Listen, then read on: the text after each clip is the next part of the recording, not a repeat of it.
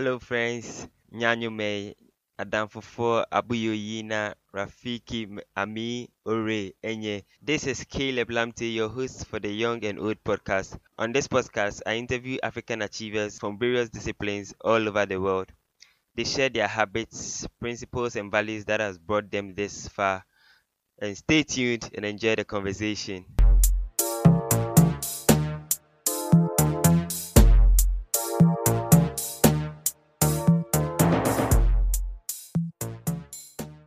Our guest for today is Joel Kojo Anaman. Joel is a commercial pharmacist and a career coach. He is the founder of Career Wheel, formerly known as Productivity Optimizer. From his days through college, Joel has always been asking the question, How can I help whenever he meets people? Joel is currently a Chevening Scholar at the University of Southampton doing a one year master's. He talks about how one can measure his or her impact. You can follow him across social media searching for the name Joel Kojo Anaman. Before the conversation starts, we want you to know that this program is supported by Qasemo, an online learning masterclass platform for groups. You get to learn skills from the best in the world. To get updated on Qasemo, you can follow them on social media at Qasemo HQ. Qasemo spelled Q A S E M O H Q. That is at Qasemo HQ. Stay tuned and enjoy the conversation. I'm I'm, work, I'm glad to have you, um, Joel Anaman. Yeah. I'm glad to have you on the Young and Old podcast.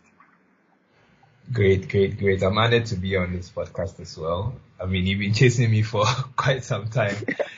Apologies time for you. Remember, remember, I think those are the kind of people we actually want. Those are doing the things. So you, we always expect them to be busy one way or the other. So I think if you qualify with that with that challenge. Uh-huh. Well, I'm highly honored to be to be on this pod, uh, podcast as well. Um, yeah. Yes, and I'm all up for anything. I don't know how the conversation is gonna Yeah. go. But yeah, um, Definitely that. Alright, I, I, I mean, I was glad not to share any questions with you. I knew that you were comfortable with that, so I didn't have any problem with that. Since you didn't even ask. Definitely. Alright, so uh, I think we, let's start on a more lighter note. And what has been a fun moment you've had uh, recently? Oh, fun moment. I'll Yep. say, I'll say, um, so currently I'm on a scholarship, right? And, um, I've had the chance to interact with people from different backgrounds, different environments. The last time, um, one of my Chevening colleagues actually came up with this ice cream party thing. And Mhm. yeah, when, when I got there, I met different people from different countries, about 10 different countries or 12 different countries. And, um, it was amazing. I learned a Scottish dance. Uh, and yeah, she did the ice cream herself anyway. So it was more like just fun and vibes, you know, we did Scottish dance. We, we learned some, we did some choreography. And we did some karaoke and all of that. So that was, that was really fun to blow up the steam. Well, that, that's nice. That's nice. So, I mean, what new thing did you learn in that, in that space? Oh, as in, in the interactions. Yep. Um, I would say that like just just getting to know new people and then their cultures. Uh, the Scottish dance was quite interesting, and uh, it felt like playing like a kid, you know, uh, all over again, like finding yourself in a in a in a in a playground and then playing. That's how the dance is like, and I I just enjoyed that moment where I had to free myself up whilst exposing myself to a different culture altogether. So um, I think I mean those are the benefits of interacting with people, new people, understanding their culture, their background, the kind of things that they are immersed in. Yeah. All right. So, can you tell us about your childhood, growing up, your schooling? How was that space, that that that period like? Um. Okay. That was this. Uh, this is an interesting question. I've never had anybody ask me this question, so uh, I'll take you through through the process. So I was originally birthed in um in uh, Takoradi. So my my my my dad was a custom officer. I mean, he retired this year. Uh, he was a customs officer, so um, I had myself, you know, moving with him on transfers. So I was birthed in Takoradi at age four. Um, we moved from Takoradi, like with the whole family to um, the Volta region. So that was Aflao. So I stayed in Aflao for two years in the customs barracks, and then we moved from Aflao to uh, another, should I say, uh, a village, right? It's called um, called Poglu.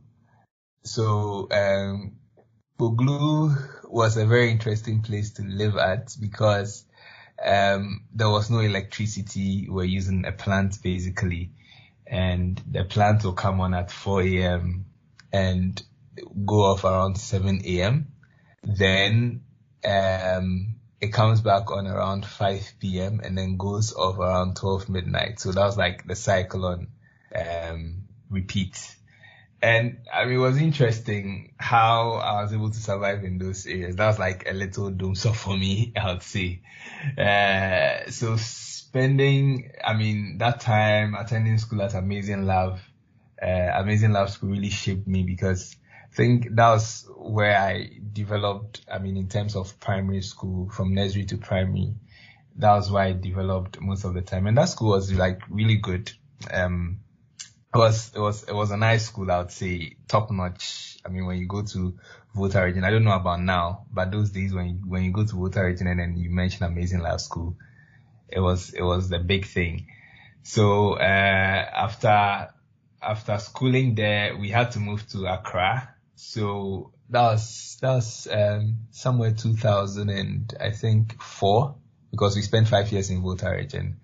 So um, I moved, we moved to Greater Accra region and that was also a whole new life for me. Getting into a junior high school, they mentioned that they wanted to repeat me in class six and my, my dad was not having it. Me myself, I wasn't having it. so eventually I had to switch about three schools before I got into um, uh, a school that would accept me. And yeah, I was able to finish my BC, continue to Accra Academy, the best, the best uh, second cycle institution in the world that you can get. Hello. And exactly, you know. and then I proceeded to uh, University of Ghana to um, study pharmacy. And yeah, so that's like that's been my just a big, uh, a bit of a summary of my childhood and where I lived, the people that I interacted with, all of that. Awesome, awesome. So, I mean, um, how what how did you get into pharmacy? Was it an interest before that time, or was a situation? Okay, okay. So, as a kid, I mean, as a kid, I always told myself, well, I want to be a cardiovascular surgeon. I want to be a cardiovascular surgeon. So I got to high school in Accra and I think I, I didn't like the biology. I, I've had issues with reading and all of that. I mean, lately I adopted, I told myself that it's something that I would want to break out of because I've always seen myself as someone who is more audiovisual than um, someone who would pick up a book and read. But that, that has changed um, in the past two years. Yeah. Um, so um, I, I would say that pharmacy, like pharmacy came in in somewhere around third, second or third year, second or third year high school. Yeah. So in Accra, I just, I, I, I mean, I came into contact with this, um, chemistry teacher. He's late, by the way. May so rest in peace. Mighty Bilado. He, he piqued my interest in like in in in chemistry. He was so good and like everything went transformational. So my mind was like, okay, fine. If I can do biology or if I don't want to do biology because it's a lot of reading and stuff, then I would want to more like get a blend of chemistry and biology. So my best bet was either pharmacy or biochemistry. And some way, somehow, when we were in high school, I got involved with this free browsing thing. So I started developing a lab for telecom engineering. So it was also part of my, uh, my uni choices, especially for KNUST. Uh, but eventually I, I, I jumped into pharmacy. And when I got into pharmacy, the perception that I had initially was that, oh, a pharmacist can prescribe all sorts of medicines, you know, um, they can, they can more like, yeah, basically do what, um, a doctor, a doctor does, right? Like a physician does. But I was met with a disappointment. I mean, pharmacists have a role to play. Um, I would say that the missing piece over there for me was that I, I never had someone who would guide me or tell me about, okay, this is what pharmacy really is, or this is what, um, medicine really is. So, um, getting into pharmacy, I met that disappointment, but at the same time too, I found opportunity in pharmacy because I realized that pharmacy had a lot of opportunities, right? Um, you're not limited to like the consulting room or the hospital. You have like several facets that you can, um, practice in. And for someone who is, um, very vibrant and very sociable, I felt like that was, um, serendipity for me. Like, yeah, I got into something without really having the full scope of uh, that particular course, the, that particular program, but I ended up loving it um, through and through. And yeah, that was like that was really how I entered um, university with um, pharmacy in mind. And mind you, my dad wanted me to study medicine. My mom was like, whatever program you want to study for me, I'm, I'm low key backing you. so, um, what what really happened was that when I got the forms, KNUST forms were um they were like physical forms, paper and pen. So I filled out that with my my parents, right? So I had to I had to choose medicine as first choice, pharmacy as second choice. But then when I was filling the Legon forms, I had pharmacy as first choice. Um, I think biochemistry as second choice and some other choices. So when it was somewhere around 2017 or 2018, that was when my dad discovered that I actually chose pharmacy as first choice at Legon. what happened? I don't know. It was it was this one of these conversations, and then it came up. I was like, oh, so I had to choose um Legon for Legon because it was online. I filled the forms myself, so I had to choose pharmacy as first choice for Legon, and then choose medicine as first choice for KNUST. And he was like, how did I do that? I did that without his consent, but he's happy anyway because uh, I turned out fine. So that was like, that was, that was an, an, uh, should I say aha moment for him. but yeah. I mean, thank God he was okay with it. So you yeah, are the usual medicine disappointed guy.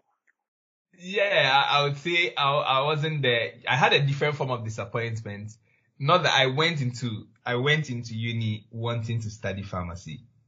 Okay, I went into uni wanting to study pharmacy and, um, I, I, I went in with different expectations, but I met a different reality and then I still decided to retract and then make good use of, make good use of the opportunity. And it's been, it's been fulfilling for me if you would ask me.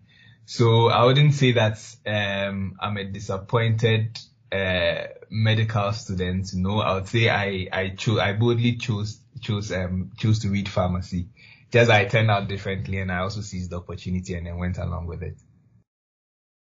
Okay, I mean that's that's fine. So what was the dream job before let's say high school? What was the dream job? Oh, as I mentioned, it was like um being a cardiovascular surgeon. I mean, I was, I was like, yeah, I want to be a cardiovascular.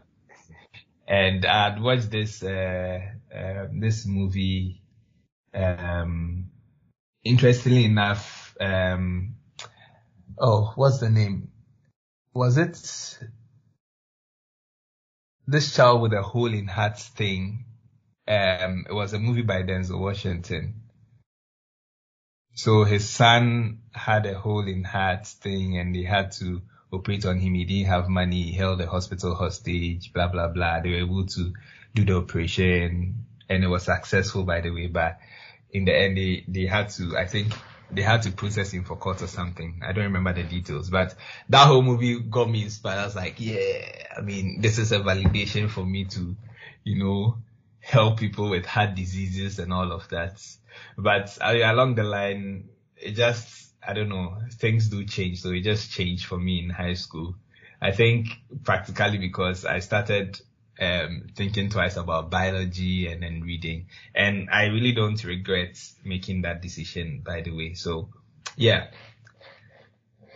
Oh, all right. Oh, that's right. So, um, as, mm-hmm. I mean, you moved on this journey. What was the first job, I mean, you came across in your life? Or after, let's say after school, what was your first job? How um, did you get that job? My first job was actually in uni.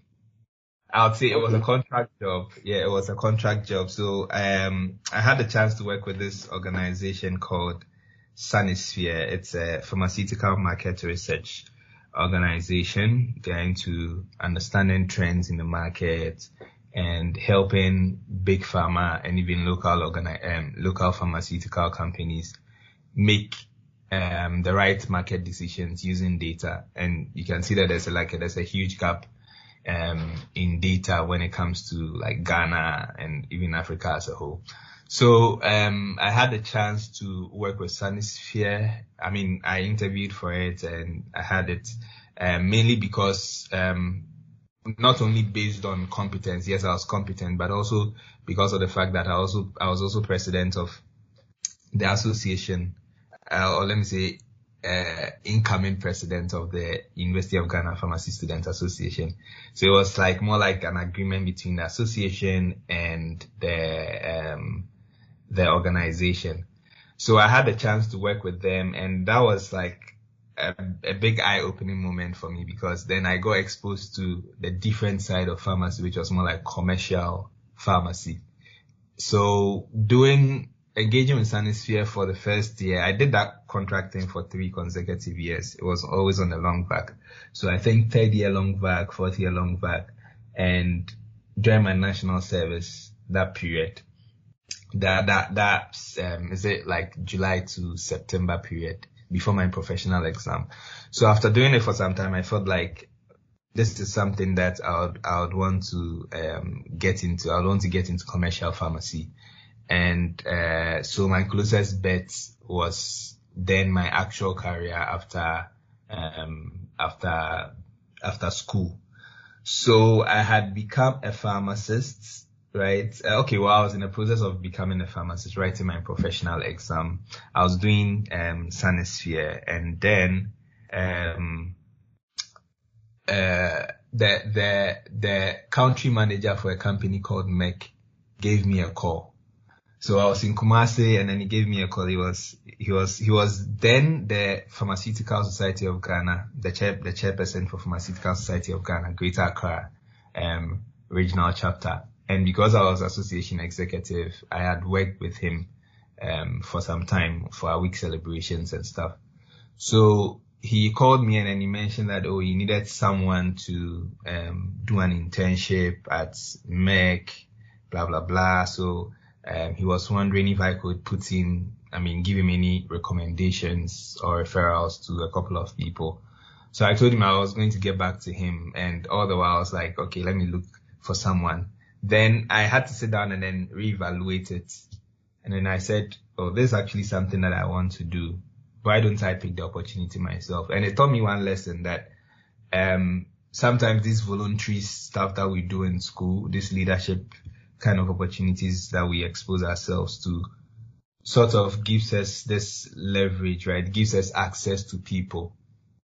And so I seized the opportunity for myself. I didn't ask whether there was going to be salary or whatnot.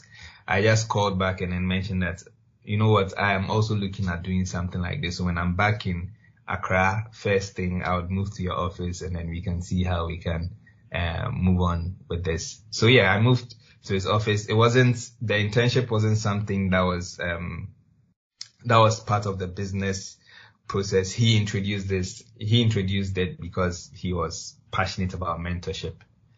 And yeah, that was that was the the beginning of my six month internship. Trust me, I wasn't I wasn't given a salary. It was an unpaid internship. I was doing my evening shift somewhere at Adjingano. So I wake up in the morning, get to work around 8 at Merck, close around 4, 4.30, move to Adjingano around five, do my evening shift from five to 10, then move all the way back to the house, get home around 11, and then the cycle repeats itself. So I did that for about six months. I, I had to use uh, money that I saved from Sanisphere and all of that to, I mean, take care of myself, my transportation and stuff. And um, by the sixth month, um, I had a chance to, you know, interview, interview with, I mean, not interview because I had interviewed in the previous month. So I had a chance to start, uh, work with, um, Merck. That was my first job as a commercial pharmacist, as a medical representative. So I actually tapped my motivation from what I did in Sanisphere, leveraged the opportunity that came my way, did a six months unpaid internship and then landed my first job. Wow. I mean, that's, that's a lot of work. I mean, if not for this conversation, I wouldn't have known some of this, um, voluntary work. I mean, a lot of this and the sacrifice that has gone into it. But mm. in your, in the, in your statement, you mentioned you didn't know about commercial pharmacy until yeah. you encountered like, um, wasn't this something taught in school? I mean, what, how come you didn't know about it? Just wondering. Okay, um, just to backtrack that, I would say that I didn't know about commercial pharmacy till I started Sanisphere. Okay. Yeah, I mean, I had heard about um, medical rep, medical rep, medical rep, but as to getting in touch, like having that tangibility, right? It wasn't yeah. there. And I mean, mostly what was taught in school was the traditional roles, like the um, very conventional roles. So we know hospital pharmacy, um, community pharmacy, industrial pharmacy, even regulatory pharmacy like the FDA, the, the Ghana Standards Authority kind of um, pharmacy wasn't really something that was taught actively in school. So it was community hospital industrial pharmacy. And yeah, so I decided to go the the unconventional route um, of going into marketing or commercial pharmacy and yeah, I enjoyed like that was like the initial phases. Doing Sanisphere was the initial phases for me, and then now taking making good use of that six months internship also exposed me to a whole lot of learning. And I mean, I had I would say that the bedrock of um, my career is that six months internship because I had that mindset orientation um, developing that work uh, work ethic, that that attitude towards work. It was all due to um, my, should I say, my mentor, uh, Mr. Edupon, or now Dr. Edupon, who who exposed me to all these principles, and then it sets it set me up for a very good career. At least I, I've enjoyed my my three and a half years of being a medical representative. Yeah, so for people in pharmacy, um, what advice would you give to them if they want to try the unconventional way? Okay, um, I'm giving it a thought.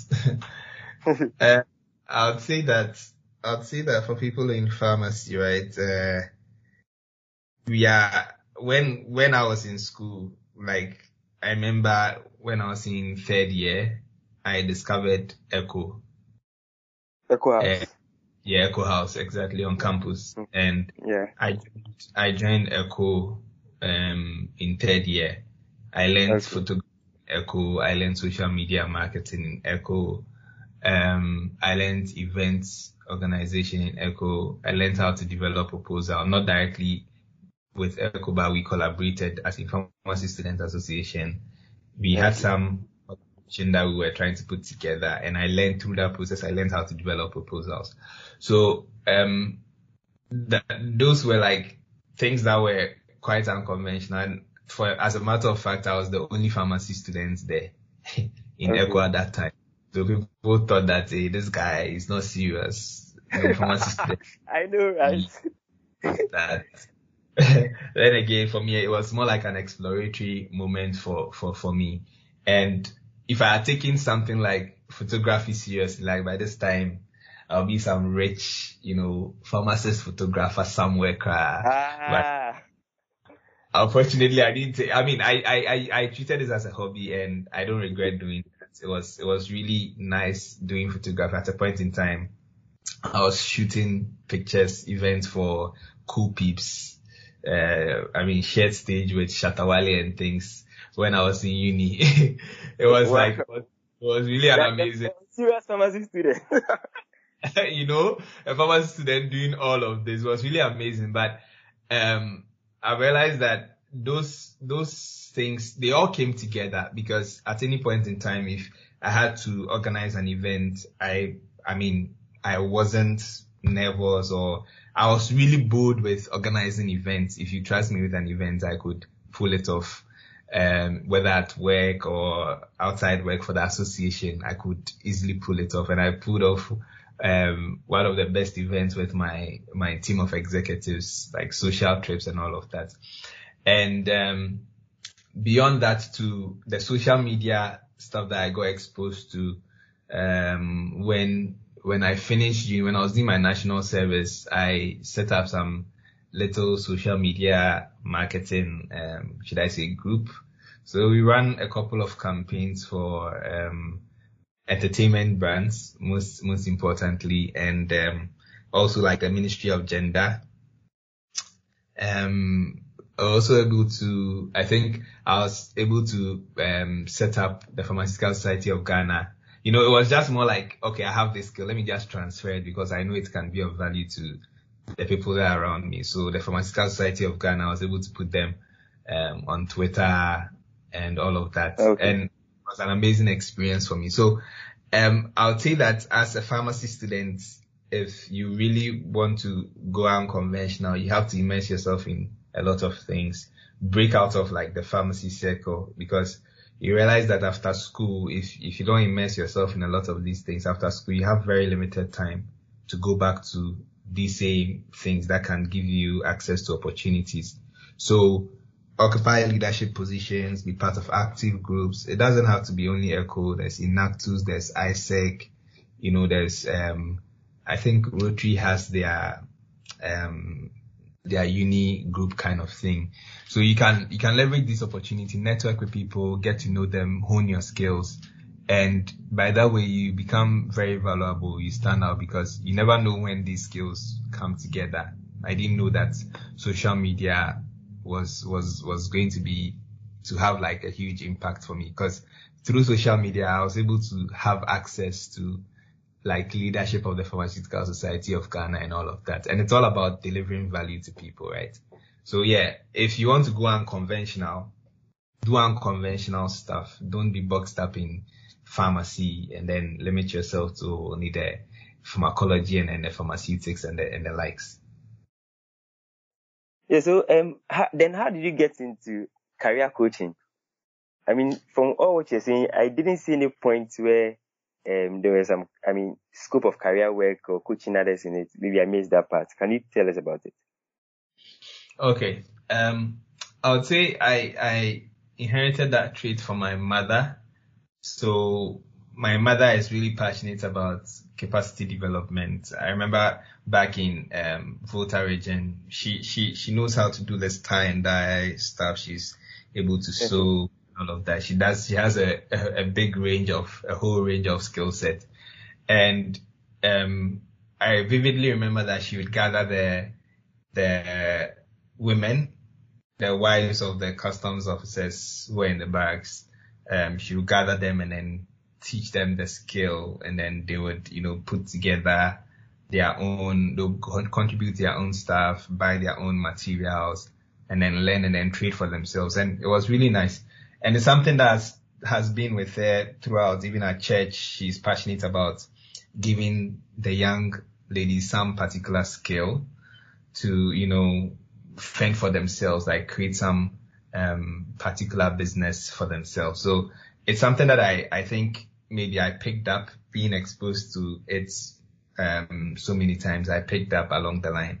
And so uh, in uni, I remember in uni, um, when I was in fourth year, I mean, even before fourth year, like I was really passionate about helping people. For me, it's about, it's about making, making life easier for people. So I remember when I was in fourth year, I encountered these, um, very, very vibrant guys, uh, one is Ace, one is Acid.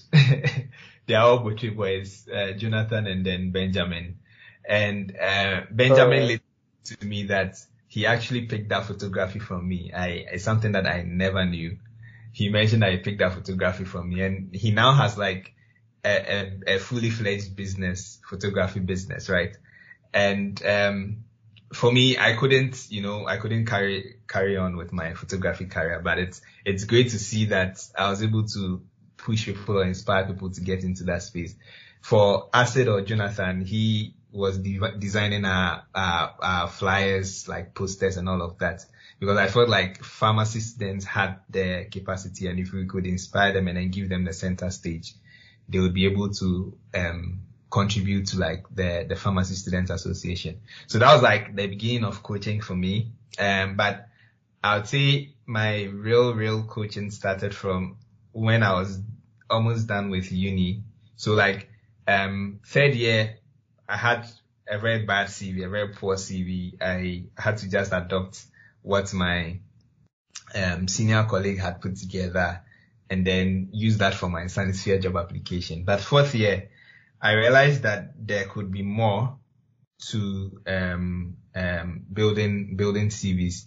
I think by then my sister was my sister was um, was in Oxford doing her masters. So I reached out to her and then she shared a template, her CV, her actual CV with me. I saw the template. I was like, this looks good. And I realized that there were so many elements that were missing.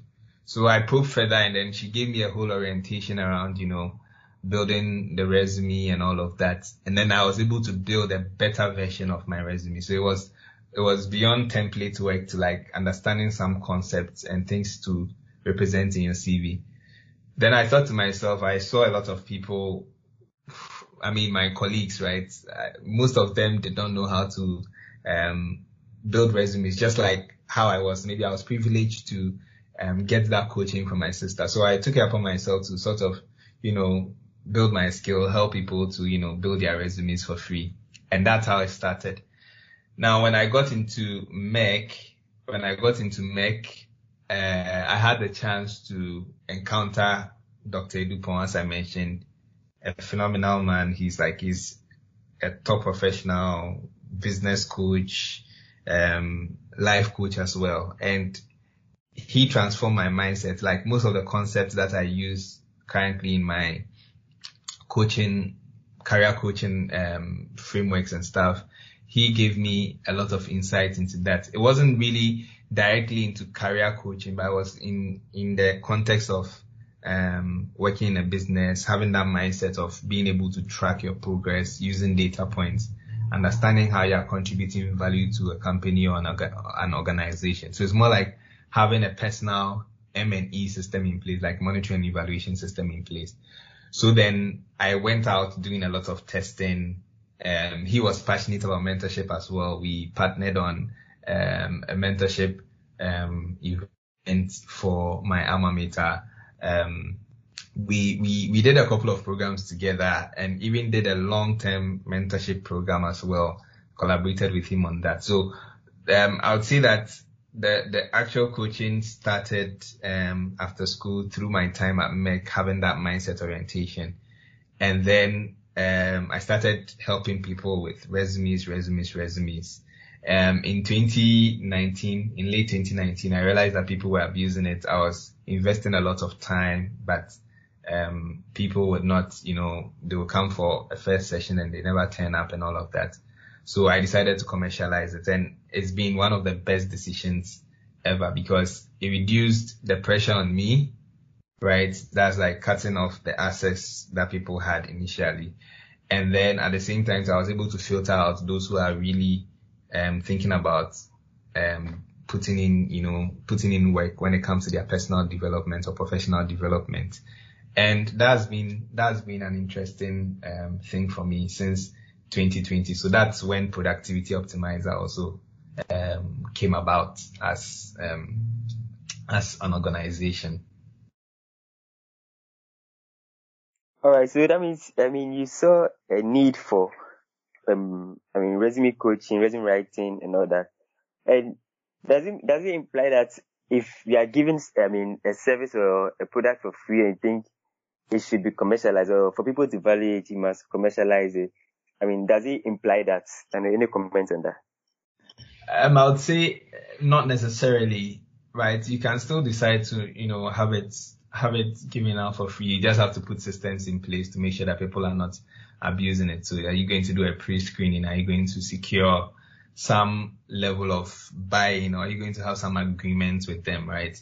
But for me, it was really about it became more of not just building resumes for me because res- a resume is just a document, right? And I always tell people that when it comes to, so now it's no more productivity optimizer, it's Career Wheel. We are in a transition phase. So when you come to Career Wheel, we are not thinking about just building a resume because a resume can, you know, it's just a document. Anybody at all can write a resume. What we do at Career Wheel, um, we have the resume being should I say, a byproduct. The main focus is to help you adopt that mindset of owning your job. So when you are working in an organization, you are thinking about how can I add value to this organization? And a lot of people do amazing stuff across their, um, their, the course of their, their careers. But what they fail to do is to really track the impact of the work that they do for communication. You know, later you'll be communicating, whether you're communicating through CVs, through inter, um, um, interviews, through um, personal statements for scholarships and all of that. There's some form of communication, and a lot of people do miss out on that aspect, right? Being able to think about the impact, measure that impact, and then document those impacts. So that is when you come to Career Wheel, that is really where our focus is on.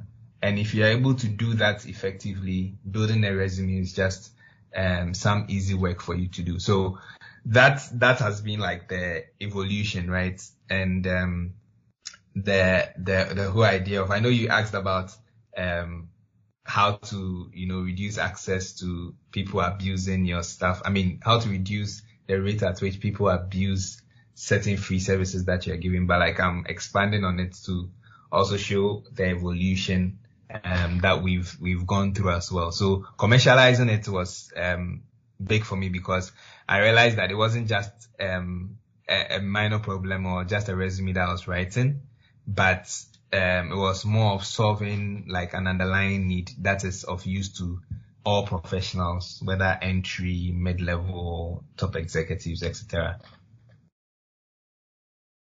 All right, that's nice. So, I mean, bringing in Career Wheel, what has been one of your big success or biggest success for Career Wheel? Oh, my biggest success for Career Wheel was this year. I mean, we've had a couple of successes. I mean, it's a small team of about um, uh, five people. I mean, we are we are still onboarding five people. That's like taking myself out, right? Um, we are still onboarding um, people, as in um, uh, resume writers and all of that. And this year was, I mean, this year has been amazing for me because we, we were able to get um, like someone, a software developer who finished school in, um, I think 2019. We were able to get him a job, a remote um, role, um, with an annual salary of 108,000 US dollars. So that was like the biggest, wow. the biggest, yes, it's the biggest mind blowing win for me. And we're actually, um, developing something around that, a product around that actually. So, um, yeah, for us, you know, when we work stuff and then it turns out to be good, we decide to look at how we can scale it. So that is something that we are working on currently. Okay, and and what has been one of the challenges you faced, and how did you, I mean, address that challenge? Uh, challenges, I would say I'm still facing them. so, yeah, I'm still facing them. Like building, building a, a, a service business is tough because um, you'd want to maintain some level of quality and getting the right human resource is also very key. So my biggest challenge has been to get the right team. So far I have like a very good team, um, that I'm super proud of. And I'm looking at adding on to them. Yeah, I've done a couple of recruitments, right? And it's been tough. It's been very tough because doing the migration from productivity optimizer to Career Wheel and combining it with my MSc, like a one year UK MSc is, is, is been way crazy. And this is, um, for, for, for most of the roles, the people, the team that I have, they are more like part-time people. So it's not like a full-time role. And I'm looking at, okay, expenses, you know, if am I able to hire a full-time person? Because I'm not able to hire a full-time person. Now I have to make sure that I'm, I'm building the stuff at the same time I'm studying for school and it's been really challenging. But I mean, I've had, like, I've had a very good support system beyond my family. The team has been very supportive and I'm really proud of them. Um, I'd want to give shout outs to them, Baba, Ikia, Thelma, Kwame, um, um, Berima, they've been they've been super amazing, and um, we are adding two more people as well. So that's that's like that's a major thing. Running a service business, making sure that you're getting the right quality of service out there at the same time scaling is quite tough, and that's been my biggest challenge so far. But the the, the hiring the hiring process is underway, so hopefully we'll be able to get people to um, to join the team to also make sure that we are scaling rapidly as well. Wow, I mean, thanks to all the guys who are making Career Wheel a success. Yeah, we are so glad to, I mean, know them from their boss or their senior man or. Is it a CEO, alright? I, I love to say, I love to say I'm just the team lead or something. Okay, well, team lead. Founder, founder most of the time. And oh, alright. Yeah, their founder. their founder. Okay, that's nice. Congrats, guys. You are doing well. I mean, and do you see yourself doing this um, for life, or what? How? What do you see come out of this? I mean, in the next ten years, fifteen years. Well, in the next ten years, our our our, our vision actually, our long term vision is to like see um professionals develop an ownership mindset at the same time a growth mindset. So um, each and every person working whichever place you are in, like you're having that sort of mindset where you are looking to solve problems. You know that you are owning the job as though it was yours and you are making the right decisions. You are, you are hungry for scaling, upskilling yourself. You are hungry for making sure that the organization is being successful, right? So that's like our, our vision and we are putting so many, um, systems in place to make sure that that becomes a reality. Career Wheel is not, um, it's not going to stop anytime soon.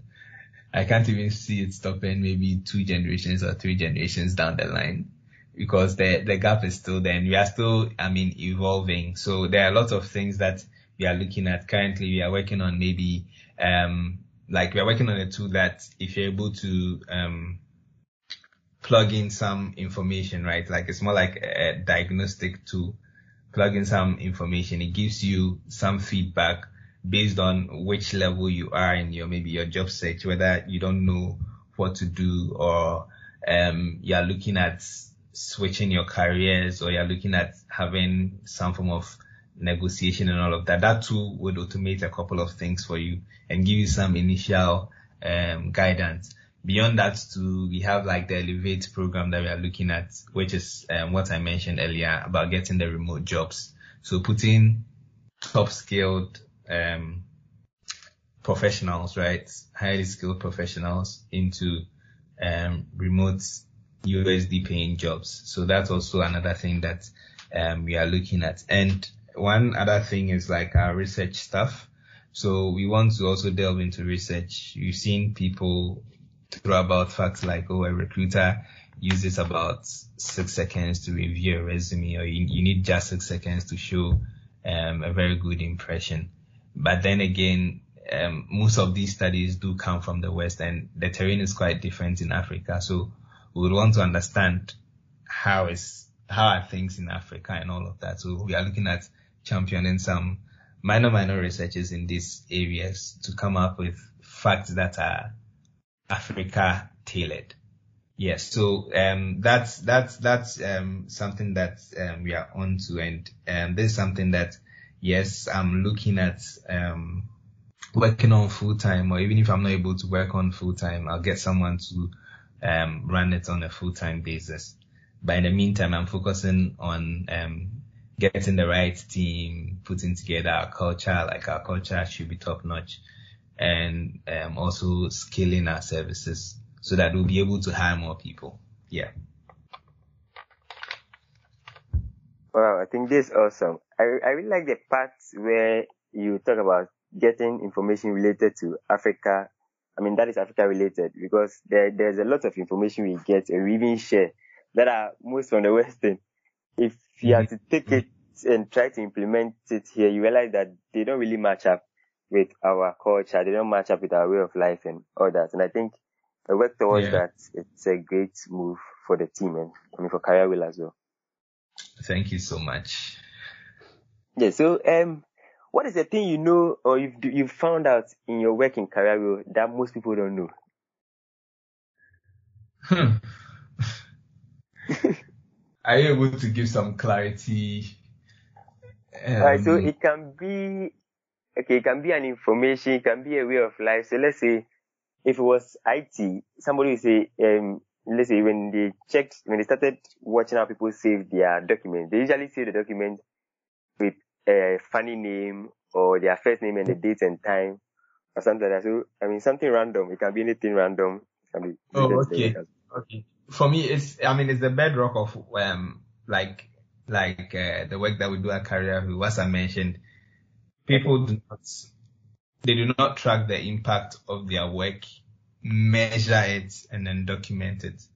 We've seen it, we've seen it so many times, like so, so many times. Like I'll say about 95%, 90 to 95% of the jobs that we've worked on are around that. You get it. So people are not able to um, I don't really know, but I think it's the orientation. And I had, that was that orientation that I had in 2016, um, with my mentor.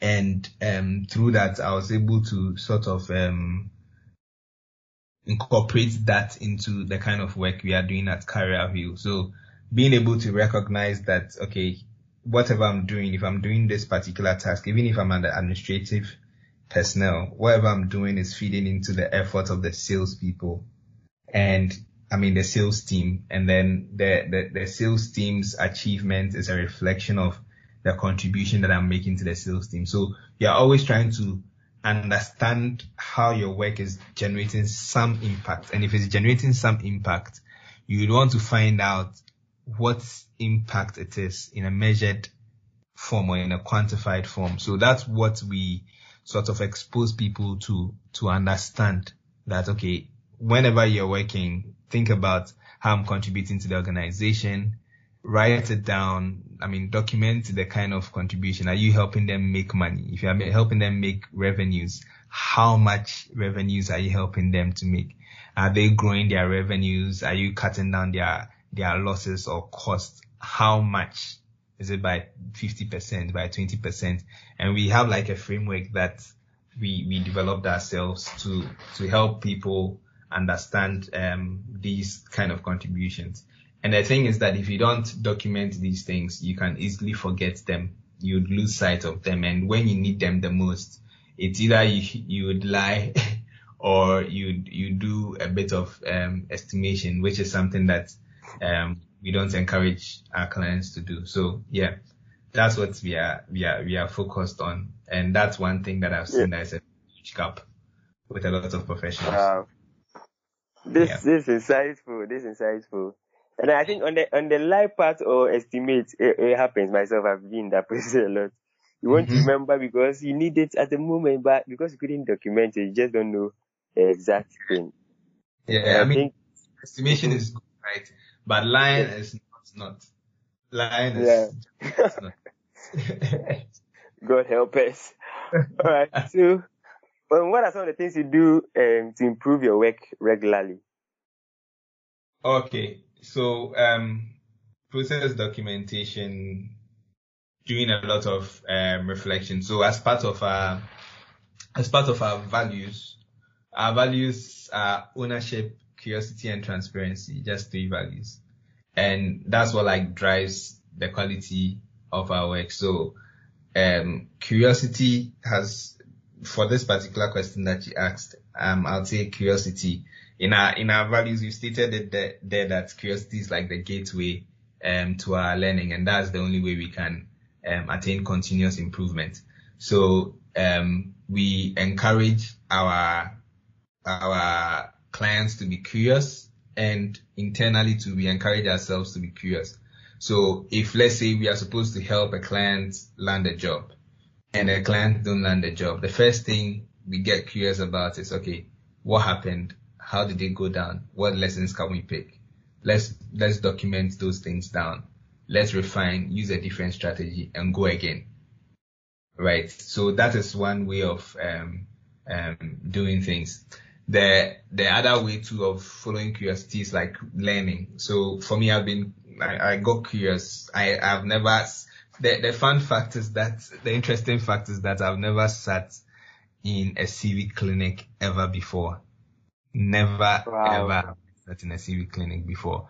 But it's just by being curious and then continuously learning. So curiosity, learn the stuff, test it, see the outcome, document, curious, learn, test, and all of that. And that's, that's something that has helped in in um, continuous improvement, right, for, for, for, for us as an organization. So um, that is that is something that I would I would I would say that I would encourage anybody at all. If you are curious enough, like you would find out a lot of information and information opens doors.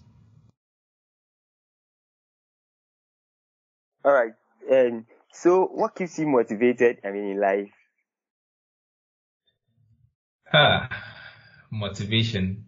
Well, it's it's a it's a whole lot of things. I'd say Career Wheel is one of the things that keeps you motivated. Trust me, there are days where you don't get the results that you you look out to you you I mean you project, but then um you you look at the the previous wins and your previous failures and how you're able to come out from those failures and then apply that same mindset to um, the business. And so for Career Wheel, it's been like a motivation for me every day. If I wake up, I feel like I have a purpose and the purpose is to make sure that people are getting the right mindset towards their job hands. They are securing jobs. They're able to take care of themselves. They're able to take care of their families, you know, that kind of thing. And that's, that's like one major motivation, um, for me whenever I wake up. I think maybe that's like God's purpose for me. That's why I'm also chasing it. Um, I'm chasing it really, really fast and then with all my efforts. So that's um, where I tap my motivation from most of the time, Career Wheel. All right. So if there's if there's um, a book or something you're reading, what's it on now? Um, I'm supposed to read the Lean Startup, but as I mentioned, school has been tough. I'm going to be honest. I've not had time putting together dissertation, reading research papers. It's been, it's been crazy. But, uh, the last one that I read was, um, by Cal Newport. So good they can't ignore you. It's something that I'd, I'd urge people to, um, do. At a point in time, I thought about quitting my job and then going to do productivity optimizer full time, it would have been a disaster. it would have been a disaster.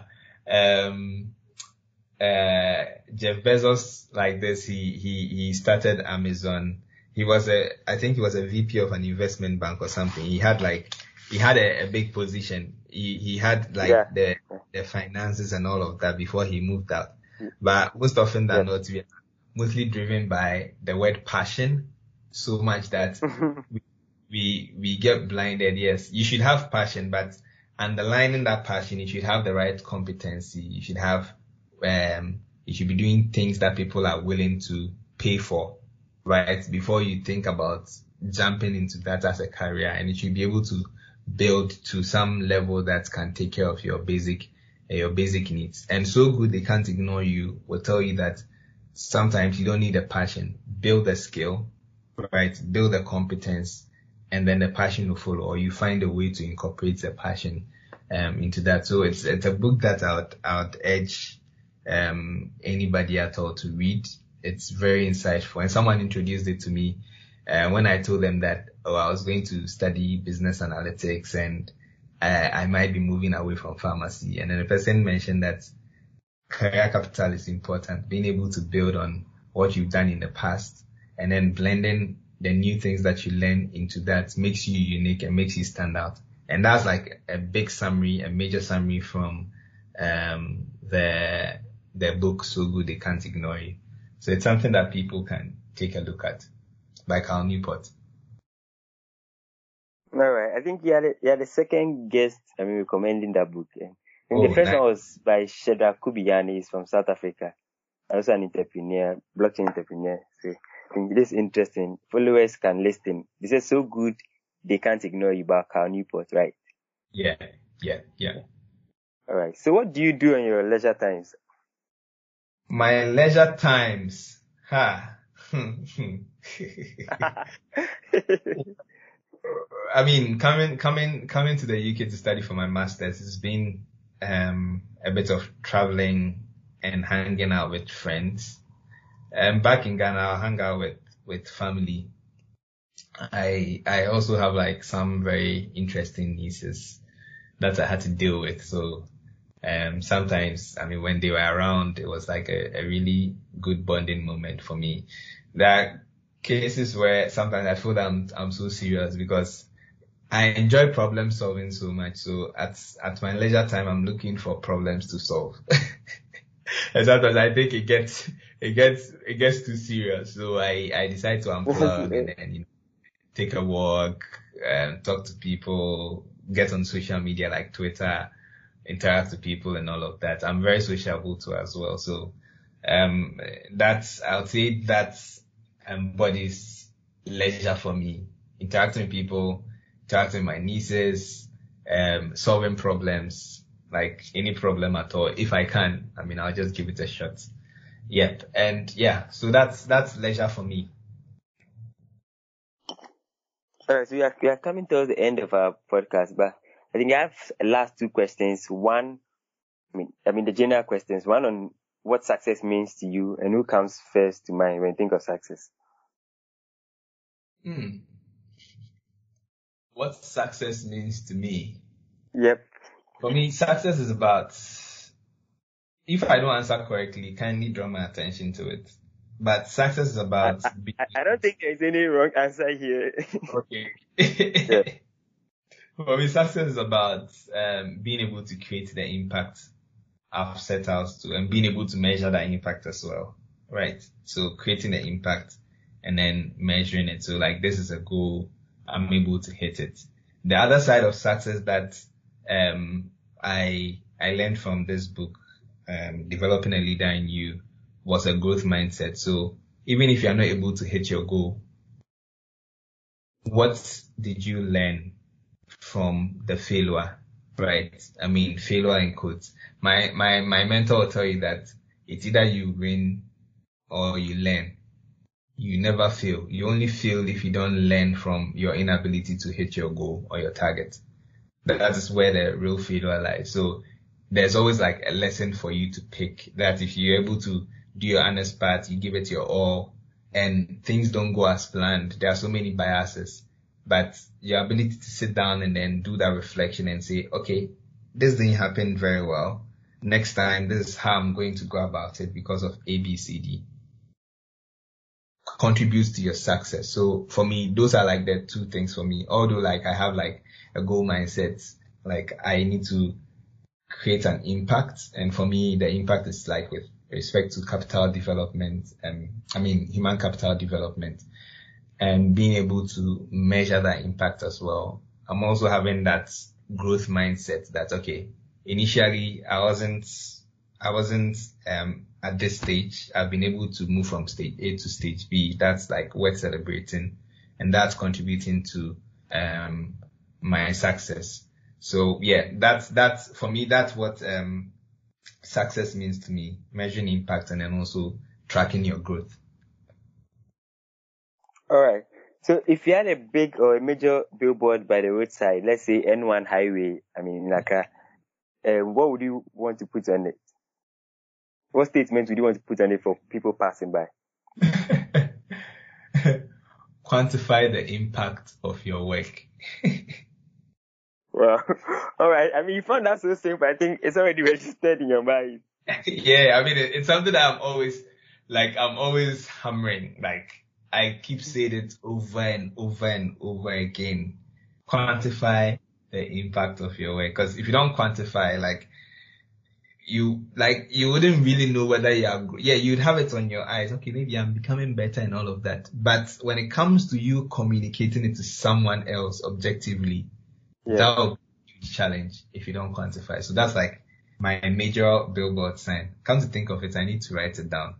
Definitely. Right. Um, I mean, in line with that, is there any other word you'd like to share with the youth? Any parting words you'd like to share?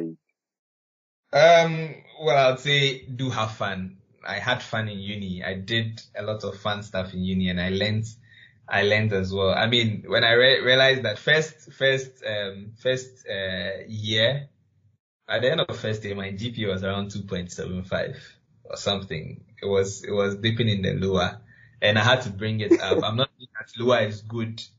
Please don't yeah, first class, do get it. But make sure that you are balancing that first class with real life skills because the speed, the pace at which, the pace at which the world is moving, it's really wild. So if you are getting your first class and all of that, make sure you are interacting with people, building the networks, occupying leadership position, building the skills and contribute value to people, focus on solving problems and contributing value to people. And that's it. When you make people's life easier, it opens a lot of doors for you. Great, great.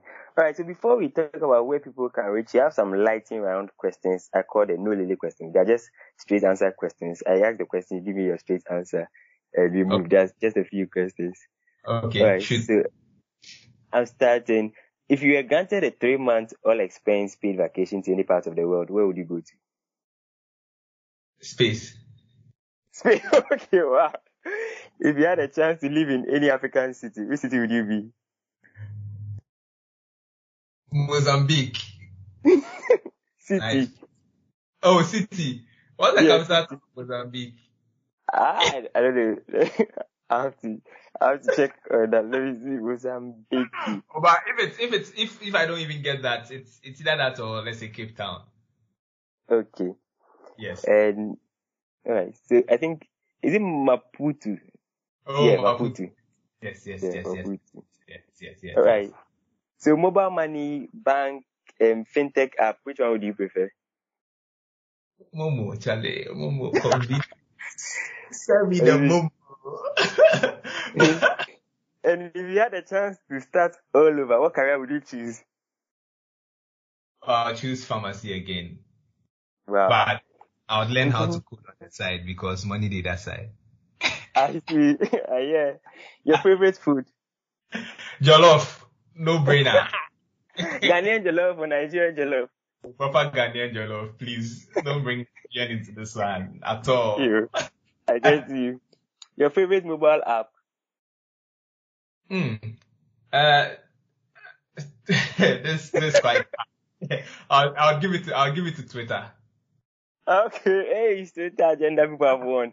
Android or iOS? Oh, iOS, solid. favorite place to think of ideas? The beach or at a party. That's very weird about me. Hey, my, my ideas pop up in parties. Yes. I see. Uh, what's the first thing you look out for in a new environment? People. Okay. And finally, code or no code? Wait, wait, wait. I mean, is it like the code or no code that I yes, understand? Yes, the code or no code you understand. Code, code, code, code. All right. So, I mean, that was the end of our lightning round questions. Finally, where can people reach you, follow you? great, great, great. Uh, thank you so much uh, for this. Um, in the meantime, we are beta testing our website. Uh, you can check us out www.mycareerwheel.com, mycareerwheel.com. Um, via email, you can either send us um, an email on productivityoptimizer with a Z at gmail.com or ask at mycareerwheel.com. On our social media platforms, when you search for productivity opt, like productivity OPT, um, on Twitter, Instagram, Facebook, you'd get us. When you search on LinkedIn, it's productivity optimizer. Um, we are still in the phases of doing the migration. So um, in the long run, it will become my Career Wheel. So just um, be on standby for that. So yeah, that's how you can reach us, and then we'll be able to help you um, with anything. Soon we'll be launching um, this um, marathon, where um, for one day in a week we dedicate that to reviewing resumes for free, like giving comments on them and providing our free resources. If you're able to use those resources as well, then you can, um, I mean, you can work on your own resume. If you want a one-on-one consultation, then that one you can always book with us. So it's something that, um, we are going to work on. So be locked on that. All right. Thank you so much, I mean, for having you. It was, it was insightful. It was fun. It was what I could expect. Thank you so much for making yourself yeah. available. I mean, I like the, the, the, the ending. I wish all the interview was just like the end. You said, you call it what, the lightning round? Yeah, no Lily questions. I mean, I picked that Lily from a Nigerian friend, so. Ah, no, yeah, Charlie, yeah. It's, it's a wild session. I enjoyed myself and thank you so much for, um, trusting me with your audience. And I hope that people picked, um, a word or two out of this. Hey guys, thank you for listening to this episode. Hope you enjoyed it. We promise to bring you new episodes weekly, so kindly subscribe on the platform you're listening to this epi- this podcast on, and follow us on social media: uh, Facebook, Twitter, Instagram at the Young and Old Podcast, and YouTube as well at the Young and Old Podcast.